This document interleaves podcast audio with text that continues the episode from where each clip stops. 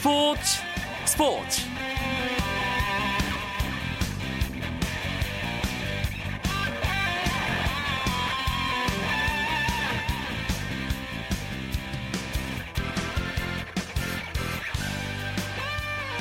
안녕하십니까. 목요일 밤 스포츠 아나운서 이광용입니다. 여러 도시가 올림픽을 공동 개최하는 방안이 국제올림픽위원회 IOC에서 확정됐다는 사실 알고 계신가요? 토마스 바흐 IOC 위원장이 제시한 분산 개최안이 더 힘을 받게 됐는데요. 개혁안이 통과된 뒤 바흐 위원장은 평창올림픽 썰매 종목과 2020년 도쿄 하계올림픽의 일부 종목 교류 개최에 대해 다시 한번 언급하기도 했습니다. 이미 분산 개최 불가 방침을 천명한 평창 조직위원회는 이번 개혁안 통과가 IOC의 거센 압박으로 이어지지는 않을까 우려하고 있습니다. 이 이야기는 스포츠계 핫 이슈를 짚어보는 정현숙의 스포츠 다이어리 시간에 자세하게 전해드리겠고요. 해외 축구 이야기는 조별리그를 마친 챔피언스리그 이야기로 꾸며드립니다. 잠시만 기다려주십시오. 먼저 오늘 들어온 주요 스포츠 소식 정리해드리죠.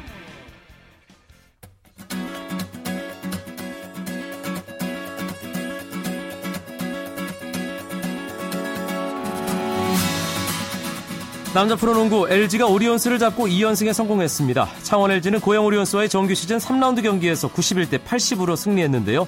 유병훈의 활약이 돋보였습니다. 유병훈은 데뷔 후 개인 최다 타인 21득점을 올리면서 공격을 주도했고 데이본 제퍼슨 역시 23득점 9리바운드로 제 몫을 했습니다. 안양 KGC 인삼공사는 서울 삼성과의 경기에서 80대 78로 승리했습니다. 2연패를 마감한 KGC는 단독 7위를 유지했고요. 연패 탈출에 실패한 삼성은 최하위에 계속 머물렀습니다. 프로배구도 두 경기가 있었습니다. 남자부에서는 현대캐피탈이 우리카드를 3대0으로 안파하고 승점 3점을 추가하며 한국전력을 밀어내고 단독 4위가 됐습니다. 여자부 경기에서는 IBK기업은행이 GS칼텍스를 풀세트 접전 끝에 세트스코어 3대2로 이겼지만 흥국생명에게 세트 득실률에서 밀려 3위를 유지했습니다. 프로야구 기아 타이거즈가 자유계약 선수 보상 선수로 잠수함 투수 임기영 선수를 지명했습니다. 임기영은 경북고를 졸업한 2012년 신인지명회의 2라운드 전체 18순위로 한화에 입단했고 이달 말 국군체육부대에 입대합니다. FA 시장에서 송은범을 내준 기아는 보상 선수 임기영과 송은범의 올해 연봉 200%인 6억 원을 한화로부터 보상금으로 받게 됩니다.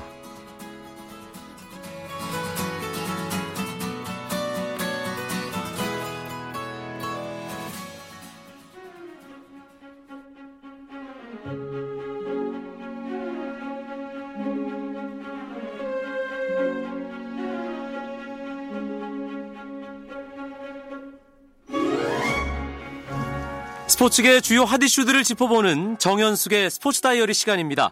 KBS 스포츠 취재부 정현숙 기자와 함께합니다. 정 기자 안녕하세요. 네, 안녕하세요. 평창올림픽 분산 개최가 스포츠계에 아주 뜨거운 이슈로 떠올랐습니다. 그렇죠. 지난 주말이었죠. 평창올림픽을 분산 개최해야 한다는 이야기가 IOC에서 나왔는데 어떤 내용인지부터 알려주시죠. 네, 일단 아시겠지만 토마스 바흐 IOC 위원장이 당선되면서 IOC의 혁신과 개혁을 표방했었거든요. 이전에 자크로기에서 벗어나서 자신만의 색깔을 내는 정책을 하나둘 도입하고 있는데 이 핵심이 올림픽 아젠다 2020입니다. 지난 7일에 IOC 집행위원회 이후에 열린 기자회견에서 이 바흐 위원장이 한국과 일본이 일부 종목에 한해서 분산 개최하는 것이 가능하다 이런 언급을 한 데 이어서 네. 또 총회에서 여러 도시에서 올림픽을 치르는 방안을 만장일치로 승인을 하면서 평창 동계올림픽과 도쿄 하계올림픽의 일부 종목 교류 개최가 수면 위로 떠올랐습니다. 또 그 다음 날 린드버그 조정위원장이죠. 분산 개최가 평창이 결정할 일이라고 말을 하면서도 다음 주 중으로 분산 개최를 할 수 있는 후보지 12곳을 선정해서 조직위에 통보하겠다고 설명해서 논란에 불을 지피고 있습니다. 사실 그동안 올림픽을 분산 개최한 건 제 기억으로는 없는 일인데 그쵸, 갑자기 네네. IOC가 이런 이야기를 꺼낸 배경이 뭘까요? 일단 IOC가 올림픽을 분산 개최한 가장 큰 이유는 최근에 올림픽 개최 비용이 천문학적으로 늘어나서 한 나라에서 대회를 열기에는 부담이 상당히 커졌기 때문이거든요. 실제로 소치 올림픽의 경우에도 개최 비용이 우리 돈 57 7조 원이나 들어갔었고 2022년 동계올림픽도 지금 카자흐스탄의 알마티, 중국의 베이징만이 개최를 희망하고 있는 상황입니다. 2018년에 평창이면 아시아에서 개최되는 거잖아요. 또 2022년에 카자흐스탄이나 중국 뭐 둘 중에 한 곳이 가져가더라도 또다시 아시아에서 개최한다는 건 IOC가 내세운 대륙별 순환 원칙에 위배되는 그런 상황이 되기 때문에 네. IOC 내부에서는 위기의식에 상당합니다.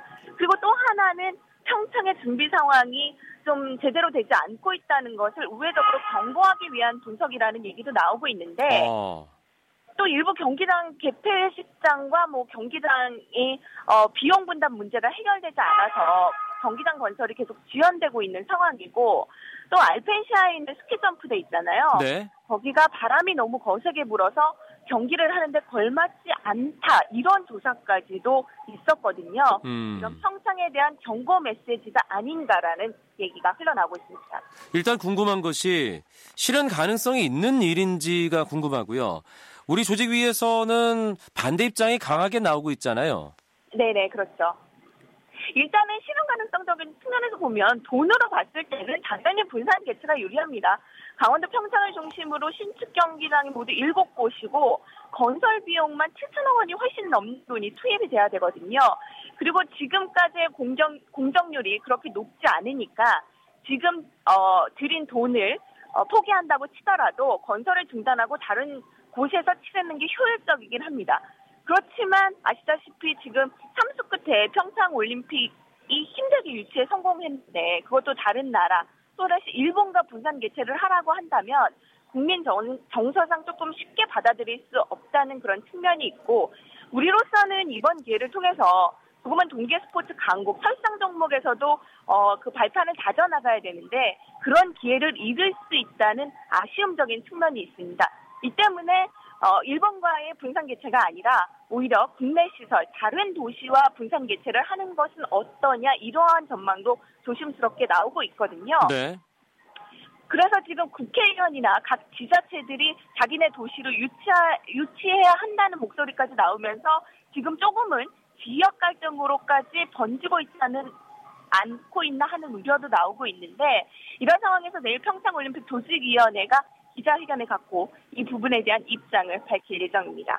사실 인천 아시안게임을 전후로 해서 국제대회를 유치하는 것이 과연 도움이 되는 일인가에 대한 문제의식이 확산됐지 않습니까? 네네. 평창 동계올림픽도 지어진 경기시설을 우리가 이후에 활용을 할 수 있을 것인가에 대해서는 계속 의문이 좀 제기되고 있는 상황이고요. 그렇죠. 인천 아시안게임은 사실 빚잔치였다는 위기의식들이 계속해서 나오고 있었습니다. 뭐 유치 전부터 지금 인천시의 빚이 1조 2,500억 원, 뭐 15년 동안 갚아나가야 한다는 얘기까지도 나오고 있는데 돈이 부족하면 종합대회를 치르기 힘든 게 지금 현재의 상황이거든요. 그렇죠. 평창도 마찬가지고 지금 뭐 정부의 지원이 없으면 경기장 건설도 힘들고 이것이 경기장을 지어놨을 때 사후에 어떻게 활용해야 될 미냐에 대한 구체적인 방안도 마련되지 않고 있는 것이 문제입니다. 그래서 최근 선진국 같은 경우에는 주민들이 올림픽 유치에 반대하고 있거든요. 2020년에 아까 말씀드렸다시피 카자흐스탄과 중국만 남아있는 건 그 이전에 스웨덴과 폴란드, 우크라이나, 노르웨이까지 4개의 국가가 유치 신청을 포기하는 상황이 나온 겁니다. 뭐 런던의 경우를 보면 건물을 새로 짓기보다는 해체가 가능한 조금 가건물식으로 경기장을 짓는 친환경적인 노력을 많이 했었거든요. 네. 이러한 진지한 고민 없이 무조건 정치적인 상황에 따라서 그리고 뭐 국가 브랜드를 높이자 이런 의견 속에 종합대회를 유치하는 것은 더 이상 바람직해 보이지 않습니다. 그리고 2008년 우리에게 큰 감동을 줬던 올림픽 종목이었죠. 야구. 지금은 올림픽에서 빠져 있는데 2020년에 야구가 올림픽에 복귀할 가능성이 아주 높은 상황이죠. 네, 우리에게 부정적인 뉴스와 긍정적인 뉴스가 동시에 나온 건데요. IOC 위원들이 개최 도시의 올림픽 정식 종목을 추가할 수 있도록 한 어젠다 2020을 또 통과시켰기 때문에 2020년 도쿄올림픽 개최국인 일본에서 야구를 내세운다면 그것이 올림픽에 포함될 가능성이 상당히 높아졌습니다. 도쿄올림픽 조직위원회는 뭐 일본에서도 야구가 상당히 인기 종목이기 때문에 그 기쁨을 좀 감춘 채 표정 관리에 들어간 상황이고요. 최종 결정은 내년 7월 말레이시아 쿠알라룸푸르에서 열리는 IOC 총회에서 내려집니다. 일본은 벌써부터 지금 많은 준비를 하고 있거든요.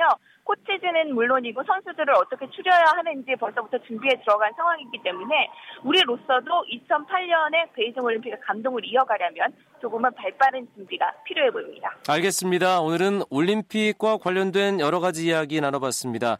정현숙의 스포츠 다이어리, KBS 스포츠 취재부 정현숙 기자 고맙습니다. 네, 감사합니다.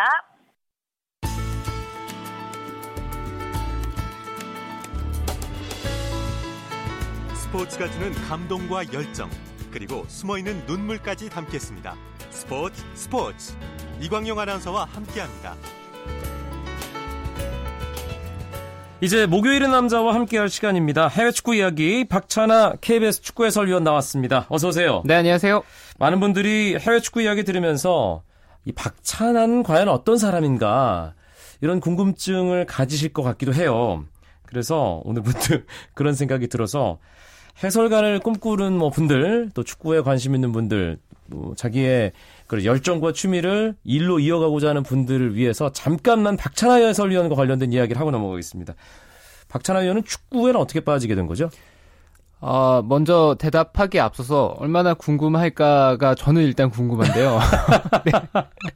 네. 제가 축구에 빠지게 된 계기는 해축구를 먼저 봤던 건 아니고요. 네, 저는 K리그부터 시작을 했어요. 네, 평범한 그냥 학생일 때는 월드컵 이런 걸로 흔하게 시작을 하게 되는데 그 이후에는 제가 고등학생 때 K리그 경기장 다니면서 저는 축구를 일단 좋아하기 시작을 했고요. 네. 본격적으로 해축구에 대해서 관심을 가지고 열심히 정말 보기 시작한 거는 저는 일을 하고 나서부터였던 것 같아요. 어허. 네. 그러니까 지금부터 한 10여 년 전, 그러니까 제가 축구장을 다니기 시작할 때는 한 18년, 19년 정도 된 것 같은데, 제 해외 축구를 그때만 하더라도 지금처럼 흔하게 볼 수 있었던 시대는 아니거든요. 그렇죠. 네, 그렇기 때문에 그때는 인터넷도 지금처럼 이렇게 활발하게 인프라가 깔렸던 시절도 아니고 해외 축구 보려면 정말 어려웠던 시기이기 때문에 비디오 테이프라든가 이런 것들 간간히 접할 수가 있었고요. 그 이후에는 점점 중계권이라든가 이런 것들이 한국에 들어오면서 해외 축구를 흔하게 접할 수 있게 돼서요.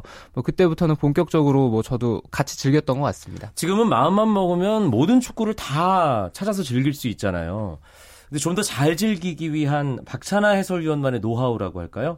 전수해 주시죠. 일단 가장 좋은 건 새벽 시간에 얼마나 또랑하게 깨어있을 수 있느냐가 가장 중요한 것 같아요. 예. 네, 그러니까 아무래도 시차가 유럽과는 8시간, 9시간 이렇게 나기 때문에 그 시간을 어떻게 견딜 수 있느냐 그게 가장 중요한 것 같고요.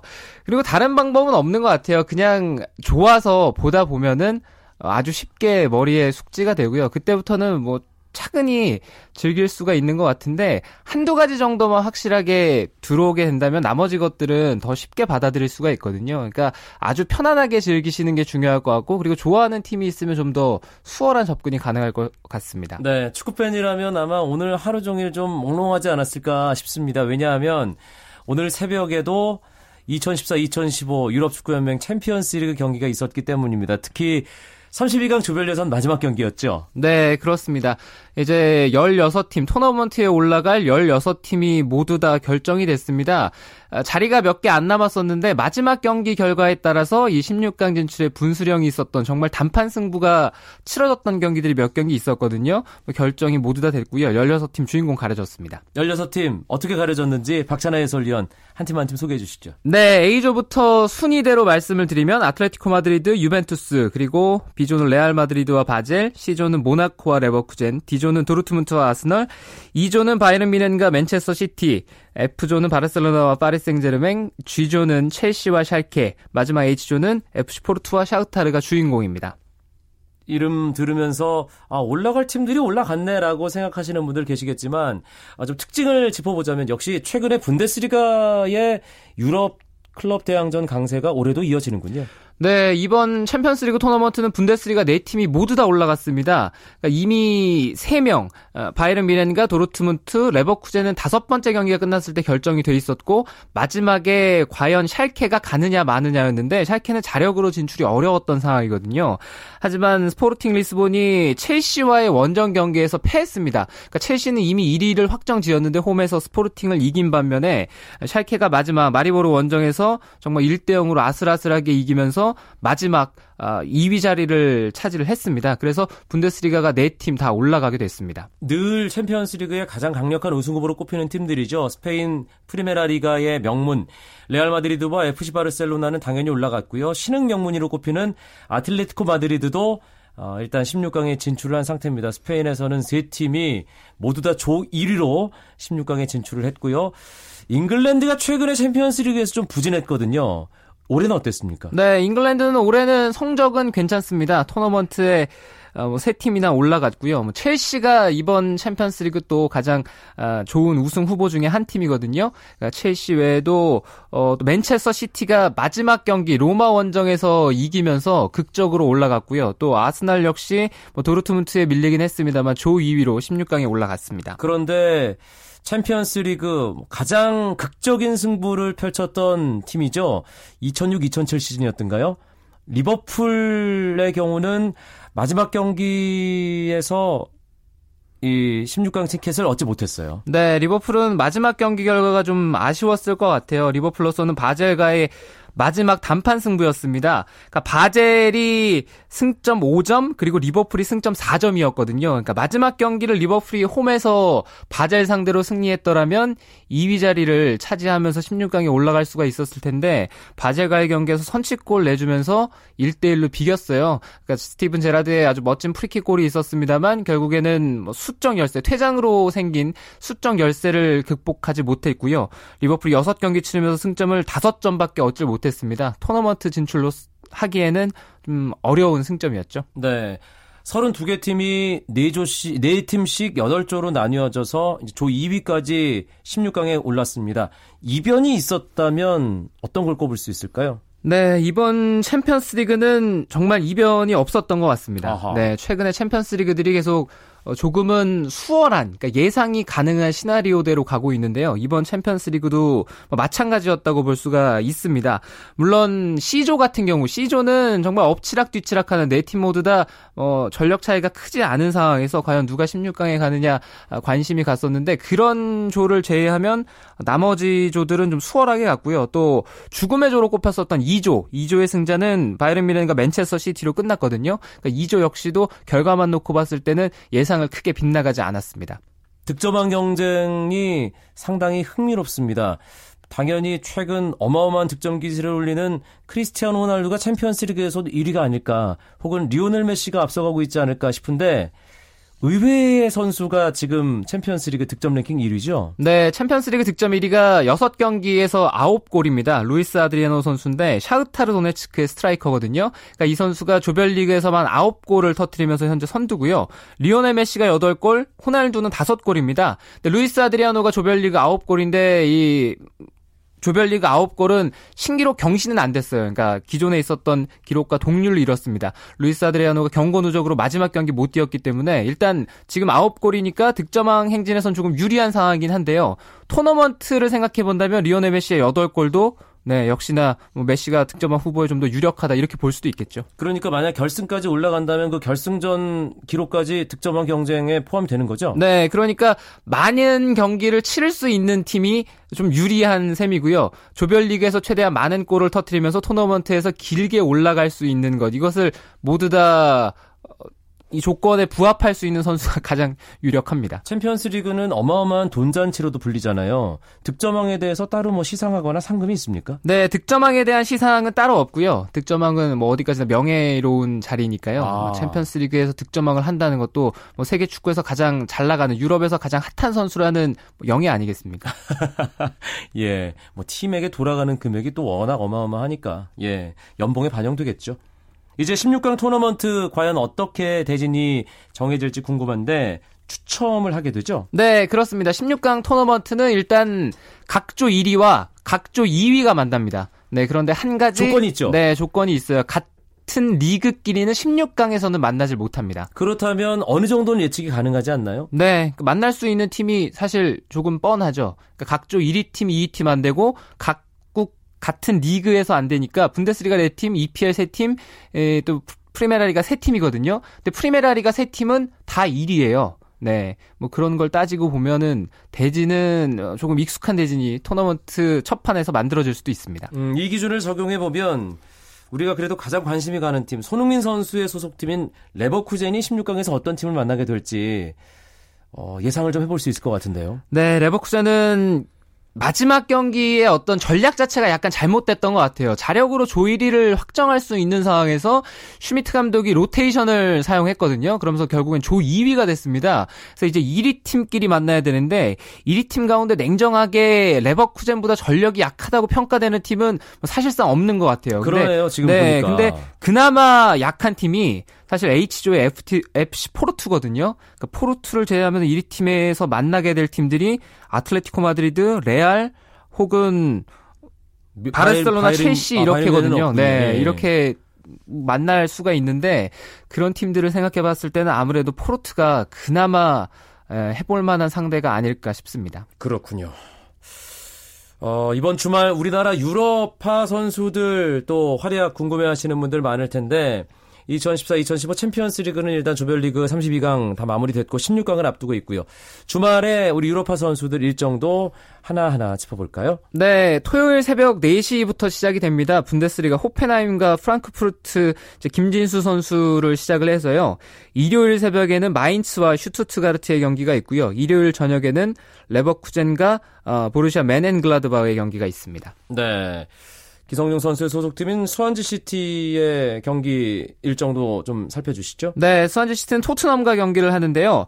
한국 시각으로 월요일 새벽 1시입니다. 네, 저희가 지난주 이 시간에 유럽 전체적인 축구 리그 판도를 짚어드렸는데 프리메라리가를 빼먹었거든요. 네. 예, 프리메라리가 지금 현재의 어떤 그 판도랄까요? 순위 간단하게 정리하면서 오늘 시간 마무리할까요? 네, 스페인 프리메라리가는 레알 마드리드가 가장 좋은 성적을 내고 있습니다. 이번 시즌에 아주 빠르게 균형 감각을 잡으면서 안첼로티의 레알이 승점을 가장 많이 얻으면서 현재 선두를 36점이군요. 네, 선두를 달리고 있고요. 그 다음에 바르셀로나, 아틀레티코 마드리드 이렇게 가고 있는데 이번 시즌에 3강 체제도 3강 체제입니다만 과연 세비야와 발렌시아가 어느 정도 할 수 있느냐 이것도 관건이거든요. 아주 흥미로운 싸움이 되고 있습니다. 알겠습니다. 박찬아 KBS 축구 해설위원과 함께한 해외 축구 이야기 오늘은 여기까지입니다. 고맙습니다. 감사합니다.